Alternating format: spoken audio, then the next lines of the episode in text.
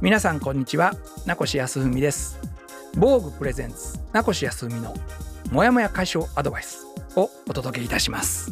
編集部の中堂の沙織です。このシリーズでは精神科医の名越康文さんをお迎えして読者からのお悩みにアドバイスをいただきます。名越さんどうぞよろしくお願いします。はいよろしくどうぞ第9回目は42歳会社員の方からのお悩みです。はい。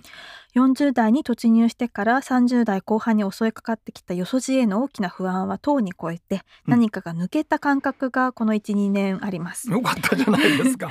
はえい、ーコロナ禍でうん。さらにその気持ちが強まったように思います、はい。今は独身で恋人もおらず必死に見つける気もない状態ですけれど、うん。いつかできる時が来れば結婚してもしなくてもどっちでもいいやというおおらかにな感じで捉えています。うん。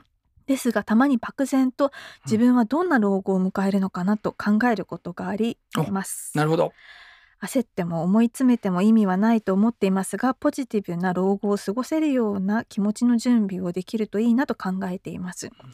40代50代に向けた老いの前向きに捉えられるアドバイスをいただけると嬉しいです。ああだからこの方は非常に本当成熟した方で、えーまあ見聞もあるし知識もある方やと僕はまああの拝察させていただくんですけども、それでも、えー老後を支えるのは家族やっていうその昭和的な、えー価値観どうしてもくくられますよね。まあまあ一面の事実だしはい、やっぱり家族制度っていうものって必要なものだし、うん。政府なんかも家族制度の中で財産を共有するっていうことの、ことは、えー礎としてちゃんと一致してるんやから、はいでもね実際にまあ僕ぐらいの年になったら僕より先輩はもうみんな70代になってたりするでしょ。う、ん彼らが豊かな人生を歩んでるかやん歩んでないかはねもうたった一つなんですよ。はい、ではまた来週。続きをぜひお願いします。ちょっとためないとねためないでやっちゃうで。あのそんなもったいぶってるわけじゃなくてね 聞き逃してしまうと思って当たりああまりにも当たり前なことを次に言うのではい。それは友人関係ですよ。フレンドシップなんです。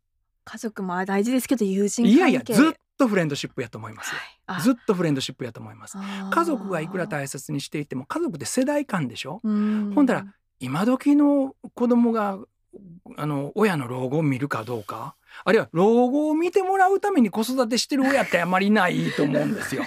そうでしょ？打算的ですね弁端があってやな南長部があってお前は長男なんだからこれを継げとかそんなんないっていうか、まあ、ある家もあるけど、えー比較的少数で、はいね。でうんだから家族が老後を支えるっていうことはもちろんある。あるけども、その人の精神の豊かさは、うん。友人関係ですね。家族だけに今度は依存すると夫婦がお互いにすごく息がつら辛くなる。もうちょっとねあのまあ老年期はい。熟年期の雑誌なんかの取材とかうんしょっちゅう受けるでしょう、はい。ここだけの話言っていいですか、はい。暗いぞ質問が。いやこれはバカにしてるわけじゃなくて本当に暗いんですよ。あそうなんですか。それはなぜかっていうと特にあの要するに家族の中だけの人間関係にある人って本当に一様に暗くなってるので僕はその現象からお答えしてるわけ。うん、あの女性も男性も、はいはい。もうそこに依存してるから。ところがもう60も70も超えたらお互いに違う世界があるわけですよやっぱり。うん片一方は運動が好き片一方はお茶お金文化が好きって言ったらうん。なかなか被らない、はい。でそれでもお互いに支え合って生きる。それは素晴らしいんやけど、うん。すごく依存するんですよ。片一方が片一方に。うんそうするといつも連れて行け連れて行けみたいなことになったり。まあいろいろ問題が起こってきてうん。家族がいるから安心はもうないというよりもうん家族はもちろん大切にするべきなんですけど友人関係ですね。この友達がいるかうん。あるいは友達というよりも一つの所属があるか。はい。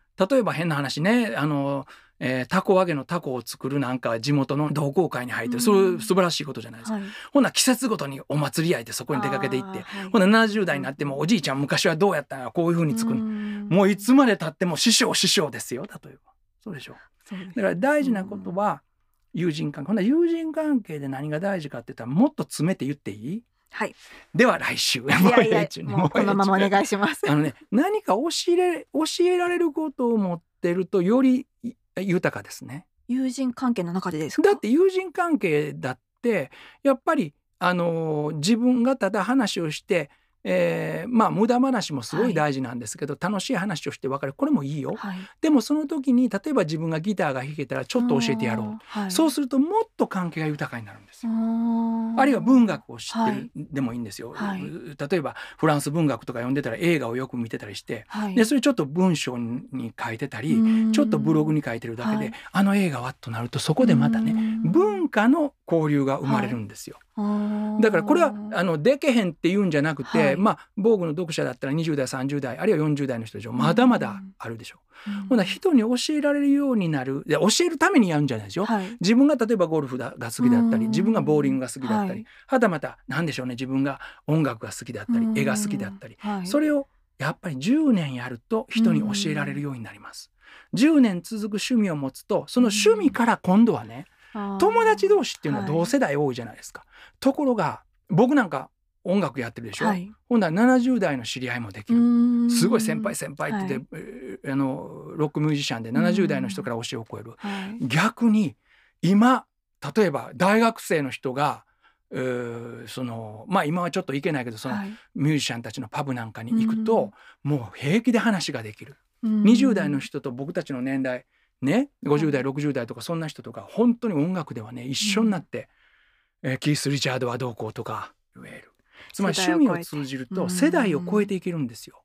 この2つまあ少なくとも友人を大切にして、ずっとつながってる友人を必ず大切にする。例えば年賀状は必ず出すとかさ、はい。あるいはたまに電話をするとかその程度でいいんですよ。